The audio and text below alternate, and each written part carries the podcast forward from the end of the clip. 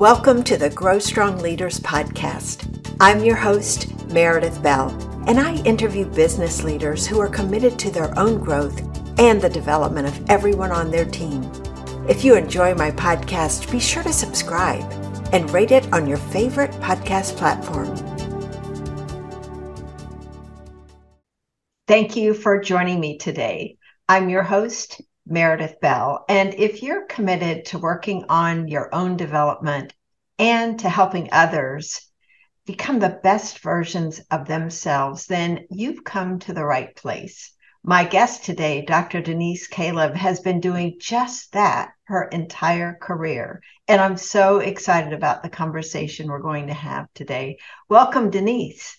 Thank you. Thank you so much. It's wonderful to be here. Thank you for having me well, before we jump in, because I have so many things I want to talk to you about, let me introduce you to my audience.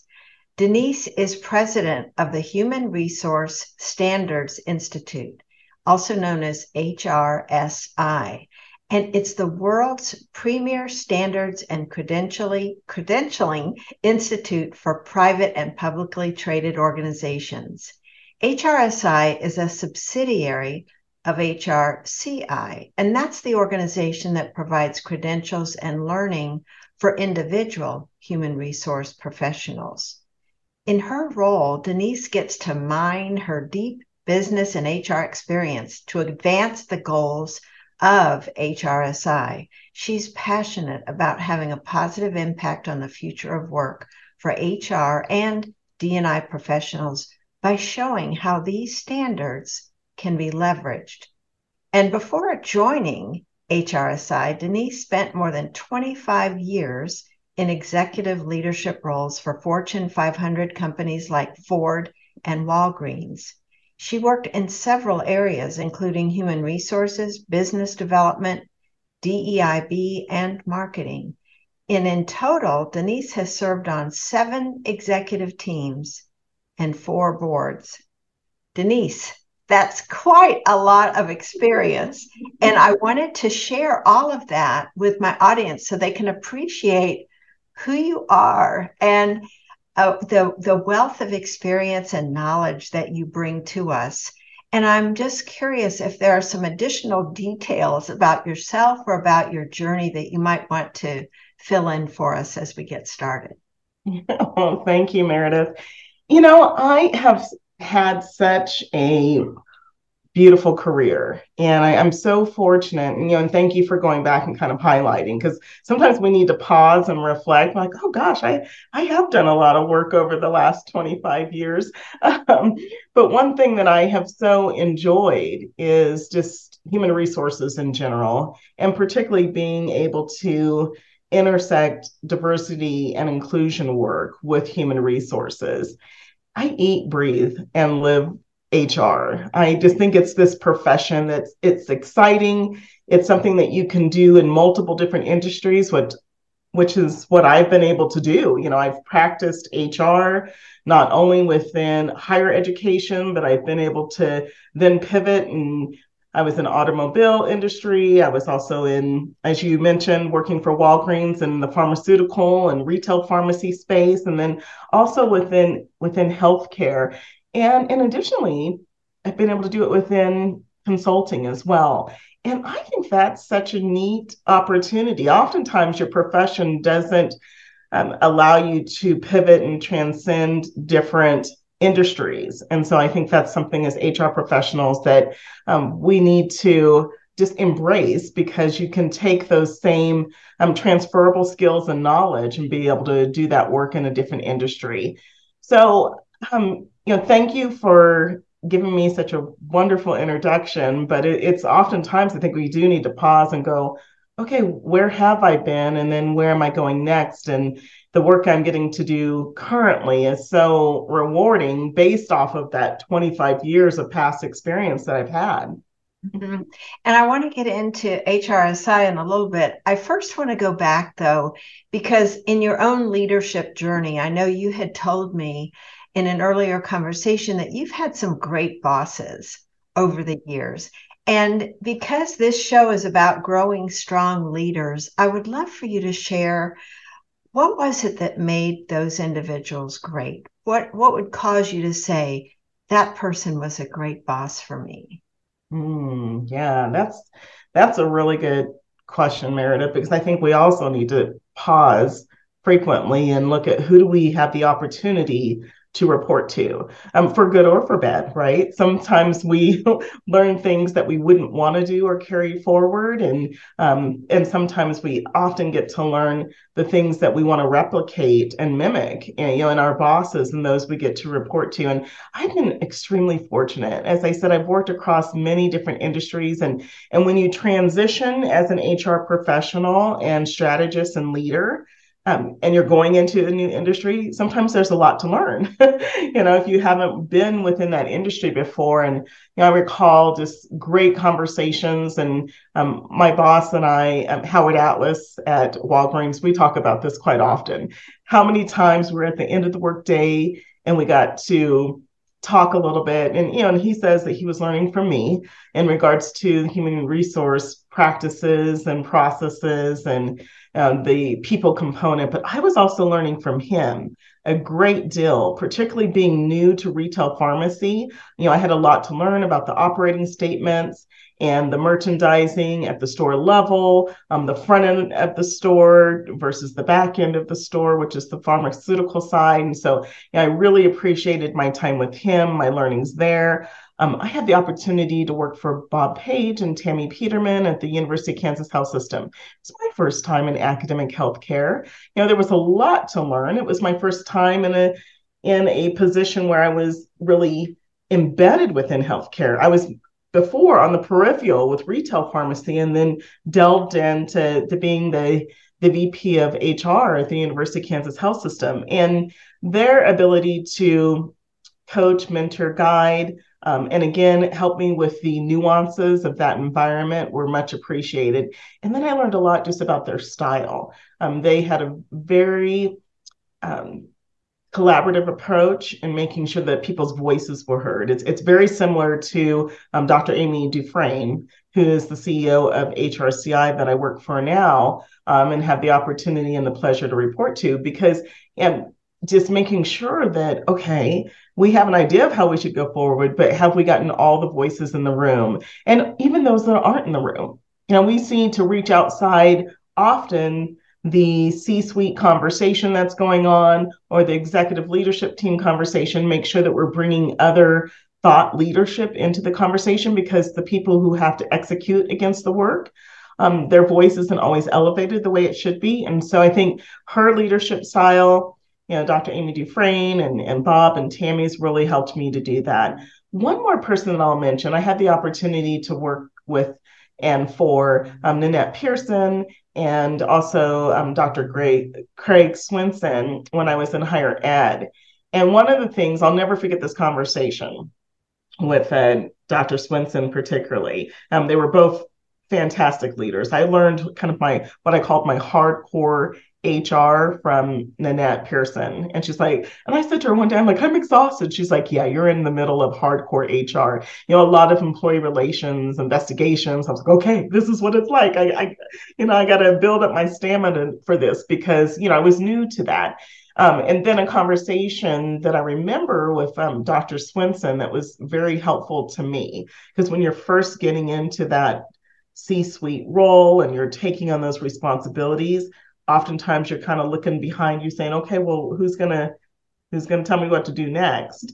And you're the one who has to make the decision. And so he said to me, he's like, Denise, I need you to go ahead and consult and advise. Yeah, sometimes you're consulting and advising, and sometimes you just need to tell us what to do. And we need to hear from you. And that was kind of a wake up call for me. I said, oh, okay, you know, I'm not leveraging my know-how and my knowledge. There's more that I know and I can contribute. I should be in the room. Kind of that imposter syndrome that we sometimes get, and um, and you think, golly, yeah, they are relying on me to bring my expertise to the table, consult, advise, and sometimes tell. And I need to lean into that because I was sitting on the sidelines a little too much at that point, but I was a new executive.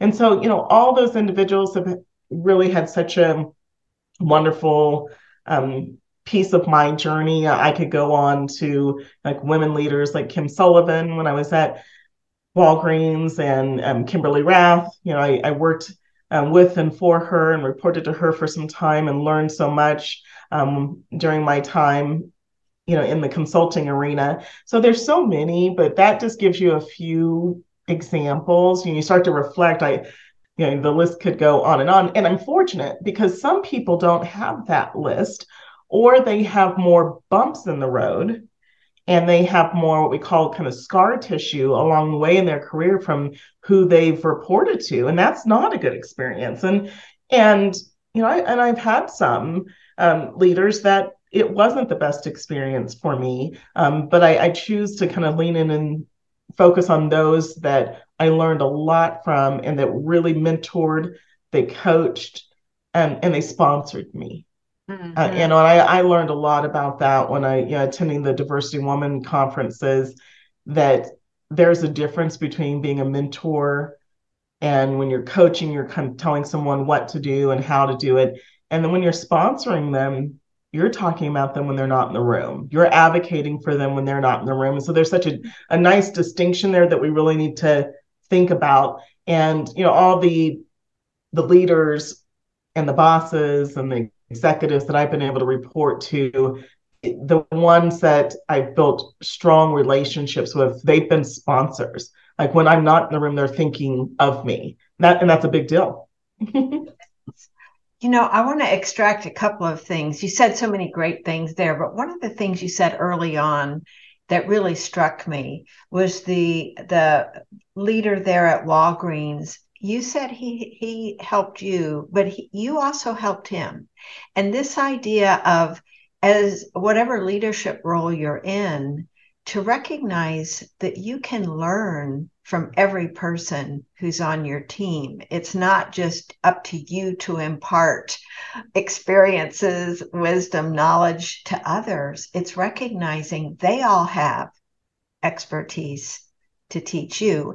And then speaking of expertise, this whole idea of you realizing and giving yourself credit for the things you had learned, the things you knew that made you unique, made you be able to be a significant contributor as an executive that you may have tended to discount. And I think that's a common challenge for all of us. When we become skillful at something, we often assume others have that skill too, and they don't.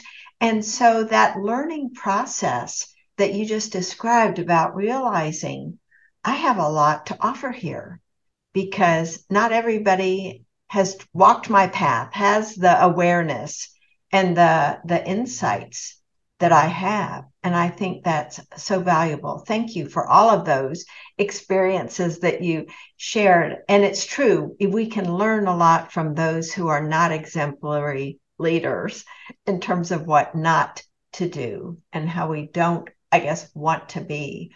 One of the other experiences you had that I really want to tap into was this serving, you know, in these seven executive teams and you've been on four different boards, those are important positions. And I would love for you to talk about what are some of the key insights, um, takeaways that you've had from all of those experiences, either cumulatively or if there are certain ones you want to individually point out for a specific lesson. Yeah, you know, just overall, my opportunity to be on multiple executive teams, I think has been an advantage point for me.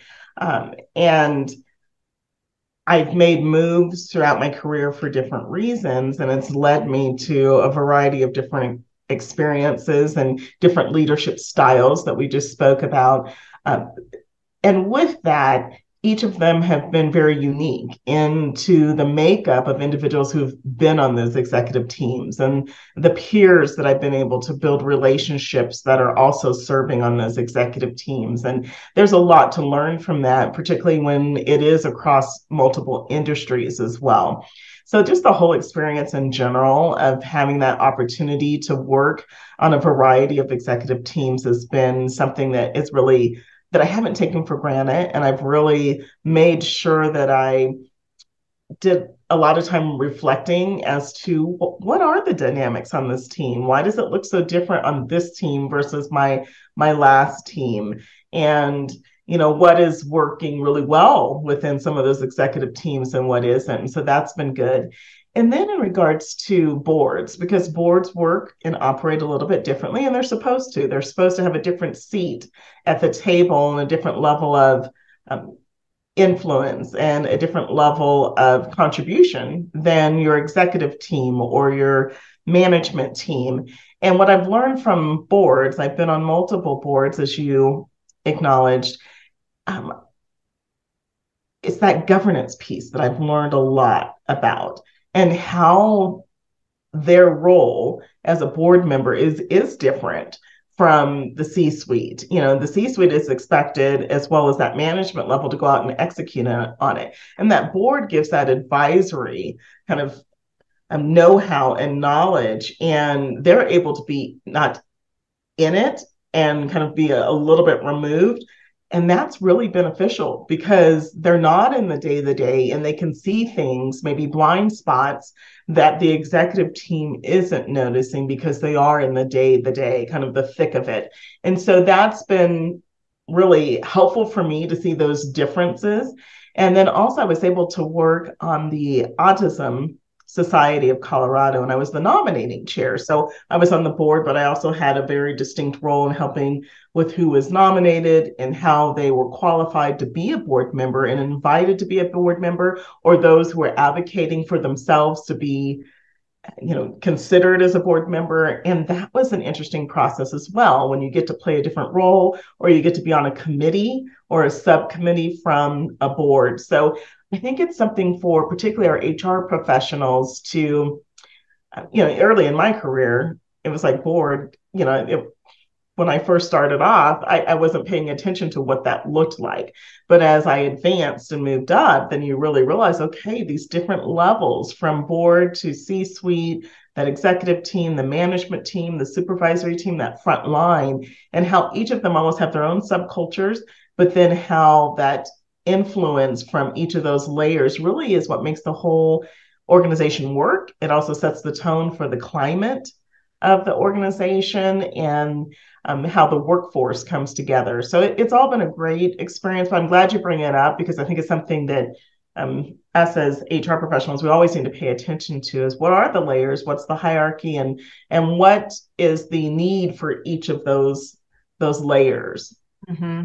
When you were talking, this word popped into my head, and then you said it, which is the dynamics of of the different groups. And you know, I would love for you just to take a couple of minutes to talk about because I think this has relevance for a small company, you know, that's composed of just a few people, all the way up to the really big ones.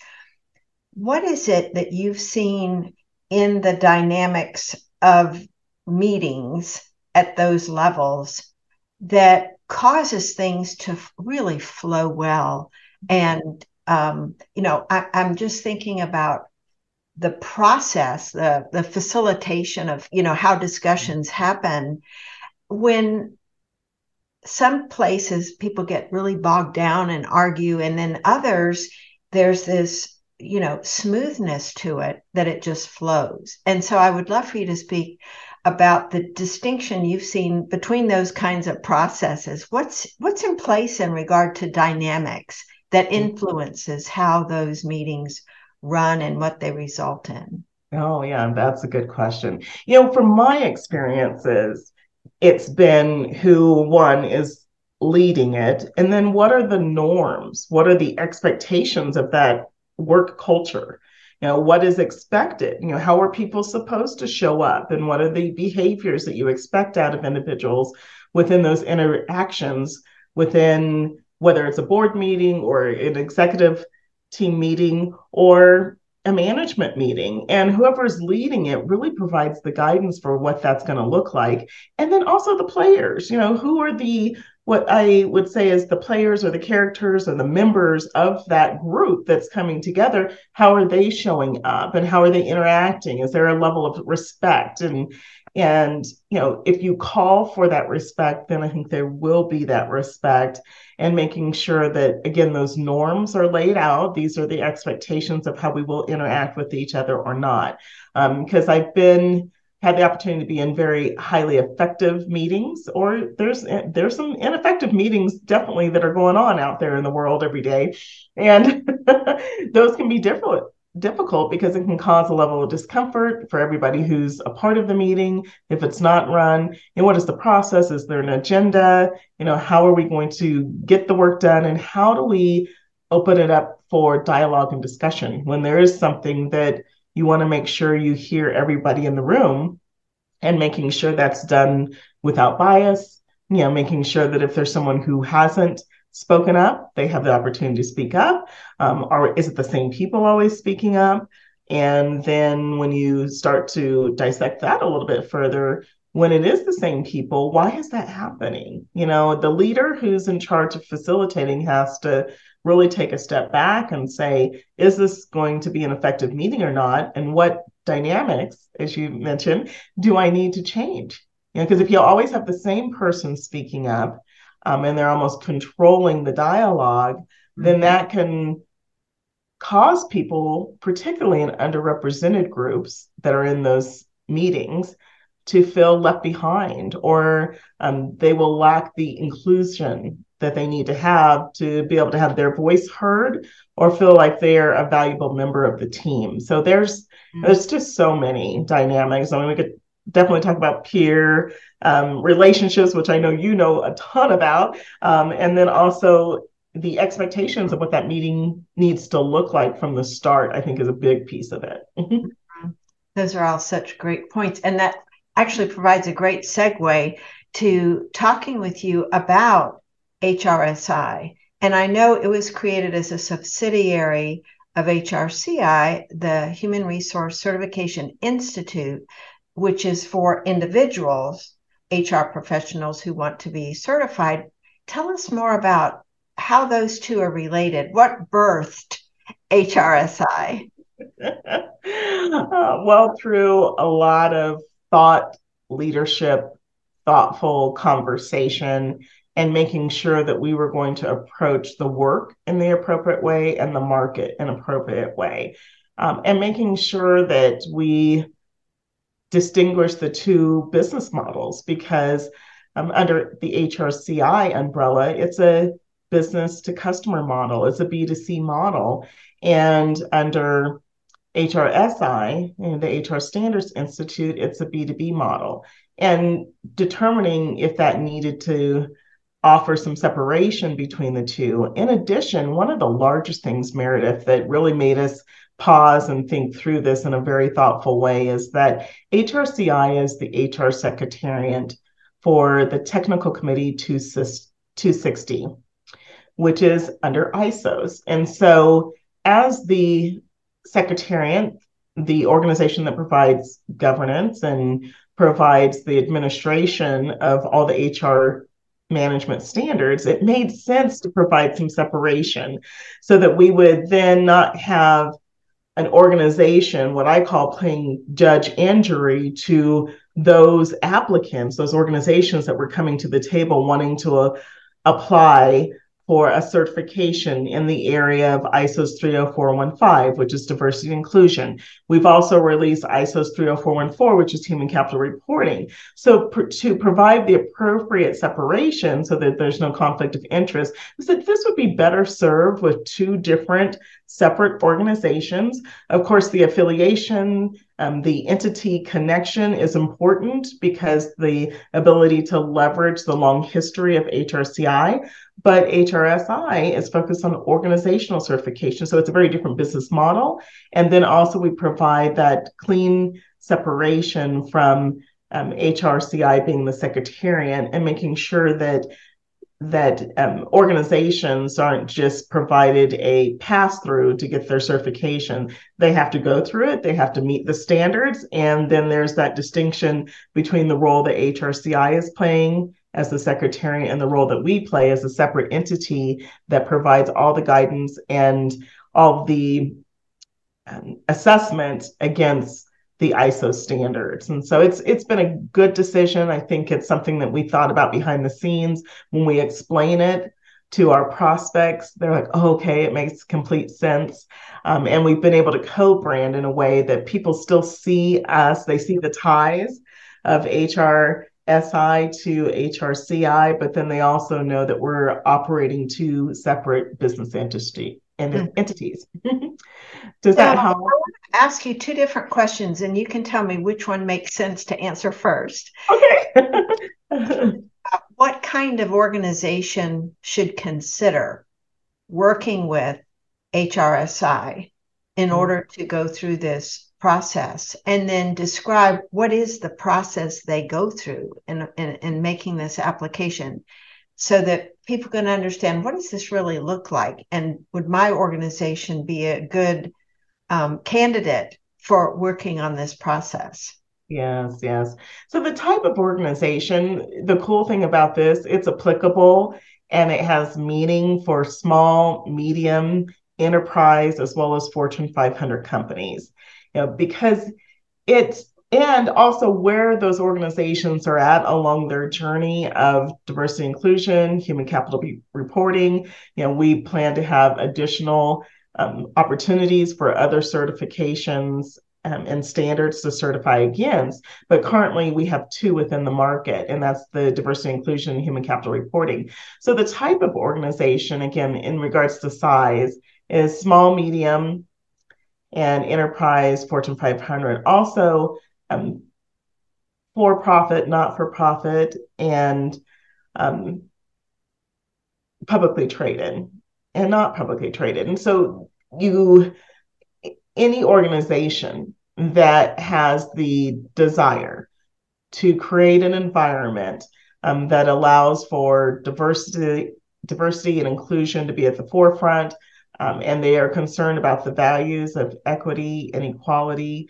this is for them. And then any organization that wants to make sure that their human capital procedures and, and processes are where they need to be and that they are um, formulating those appropriately you know, it works and is applicable to them.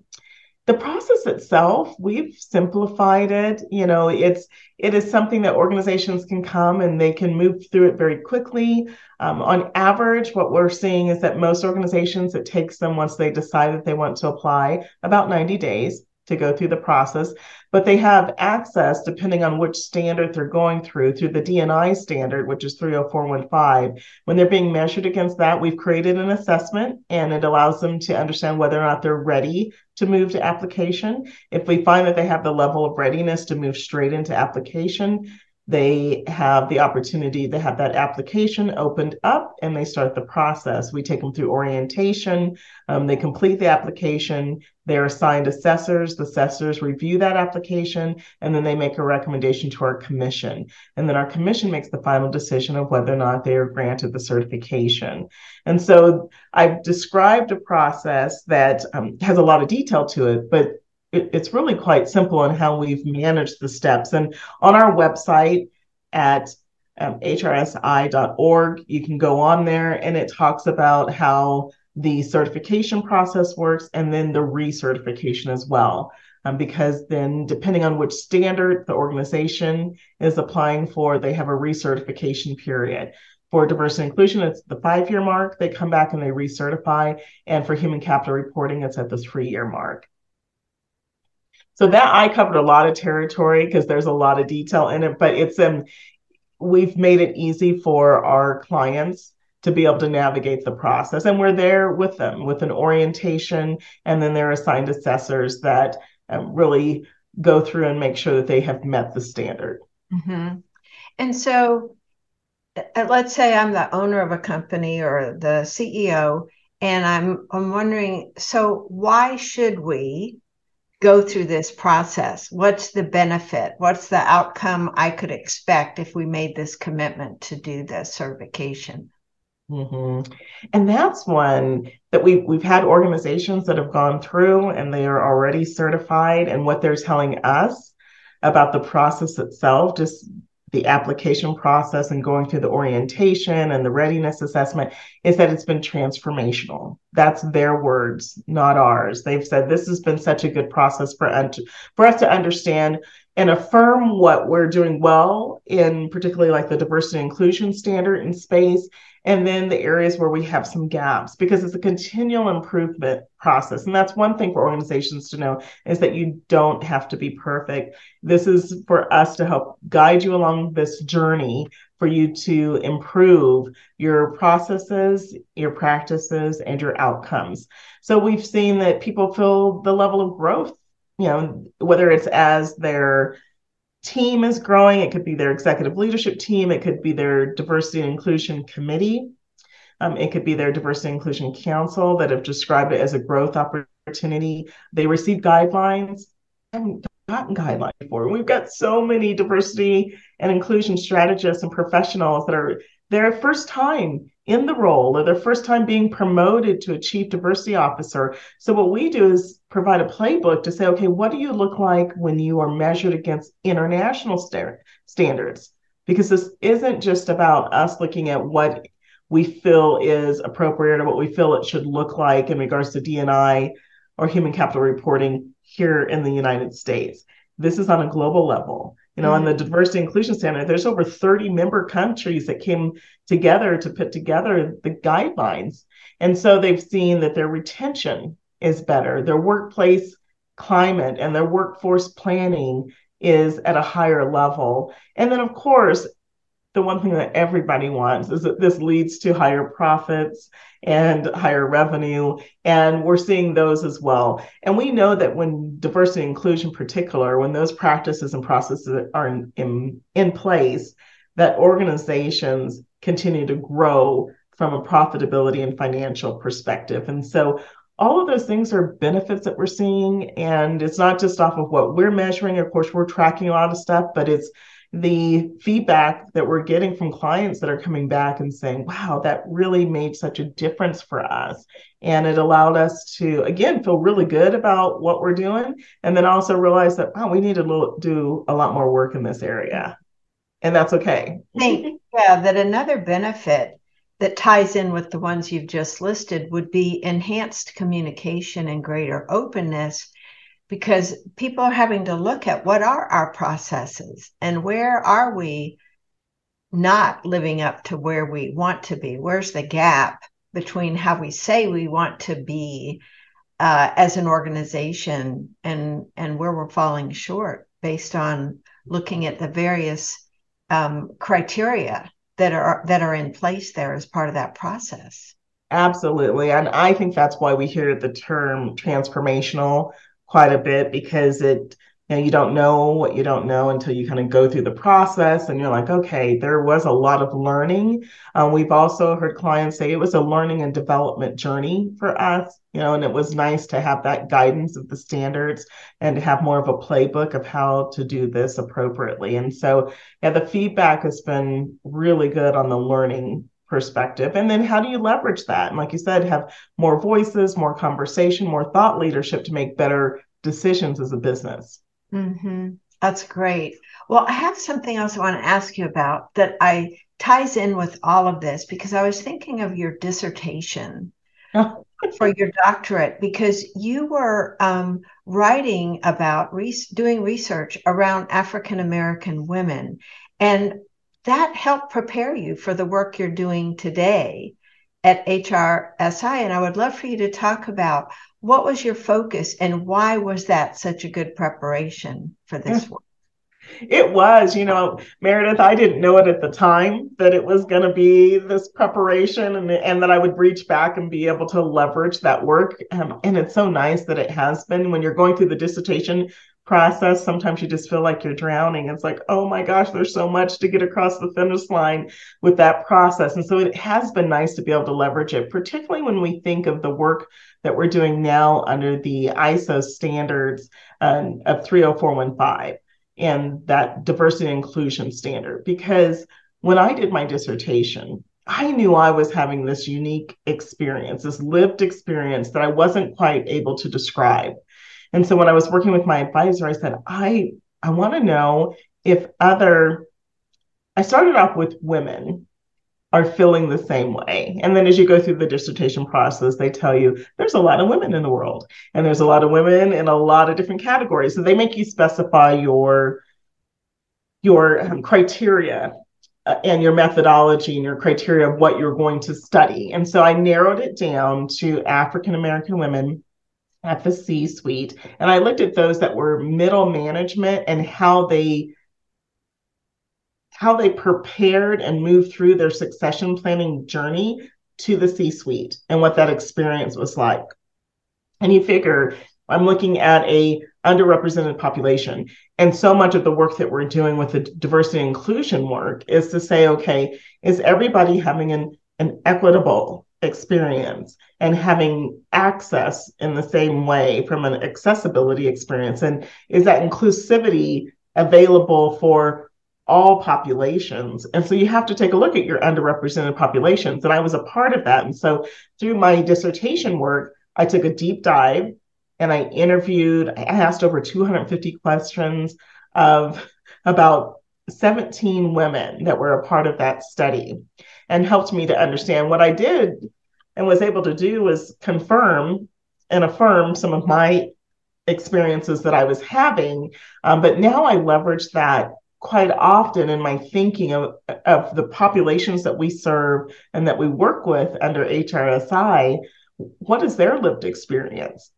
Mm. And how do we help organizations and assist them and support them through this process in ensuring that they're creating a work climate that allows those underrepresented populations to feel like their voice is heard and they feel included and they feel like they belong within that work environment. So it's I leverage it all the time. It's not something I sought out to say, okay, I'm going to do this because it's going to help me, you know, many years from now in my career. But it it has been one of those experiences when you're doing that level of research and the work that I do today that has been monumental into how I understand different populations. Um, I'll tell you one funny story. My my advisor at the time, I said, you know, I really want to do two populations. I said, why do I only have to focus on African American women? I said, because I want to know the comparative. I want to see how that compares to Caucasian and white women and to um, you know, Latino and Hispanic and Mexican and Chicano women. And she said, Denise, I know you're super excited about your research, but a done dissertation is the best dissertation.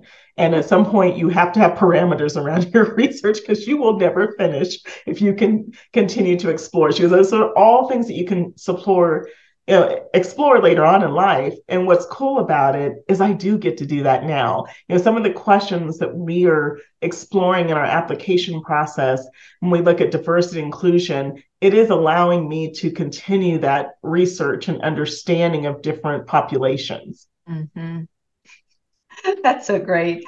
You know, I just love your passion and enthusiasm for what you're doing. You are just in the right place. And I think a, an important takeaway for everyone, no matter what they've been doing in the past, the some of the key lessons from your wealth of experience, you know, both in the corporate world on boards and with your dissertation, is all of what we've experienced can be brought with us into the present and the future to help guide us in and inform us in some of the choices we make, the decisions we're faced with. And you are such a great example of that with all the cumulative learning you've had across the years. And now you get to bring it to bear to have an impact where you're hearing that there's been transformations and I just think for you, knowing what, you know, drives you, just listening to you today, and also from our earlier conversation, how not just heartwarming that is, but it helps you fulfill your purpose here. That's how I see it. You're you're helping awaken these entities that are bigger than one person at a time. Although that's what it starts with, but the impact you're having on hundreds, thousands, potentially millions of lives has got to just feed your soul every day. It does. It does. I, I I have told my team and, and my boss quite often, I have to pinch myself. I'm like, because this is so exciting what we get to be a part of. We are making history. We, you know, have taken this to the market with the thought of really impacting all of these organizations with better outcomes for employees. And I wanted to do something at a different level because when you're inside of a HR department or any department, you get to influence and make an impact. But I thought, how can how can we multiply that a bit more and making sure that we can also standardize it, making sure that there's guidelines so that if I'm having these great experience, that I want other employees to be able to have the access to that great experience as well, um, mm-hmm. based off of their work culture and their climate that they get to go and get up every day and be a part of. So it is extremely rewarding and i appreciate you so helping us to, to highlight the work that's being done because um, we're in that phase here as an as a startup where we want people to know about the great work that we're doing and what they can come and be a part of. That's great. So how can people connect with you denise and learn more about you your work and hrsi in particular Oh, okay, yes. Um, well, definitely, I'm, I'm on LinkedIn, and that's a great way to reach out to me. I am definitely um, accessible through our website, as I mentioned, and that is hrsi.org. And if you go there, we have contact forms that are ready and available on each of our pages, and so that you can quickly fill those out and you can connect and you can let us know if you're interested in diversity inclusion or human capital reporting or both standards and we're be happy to get back to our client relation team. We'll circle back and and be in contact as well.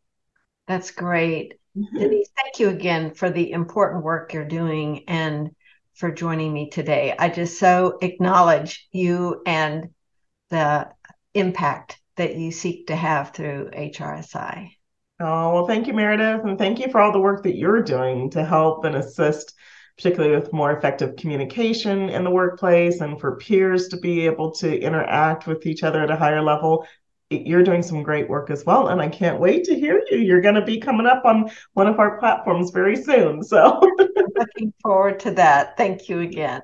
Yes, thank you. Thanks for tuning into my podcast. Now head over to growstrongleaders.com and check out our two books, Connect with Your Team and peer coaching made simple. While you're there, download the free facilitator guide to find out how to implement our unique peer coaching system. Until next time, I'm Meredith Bell.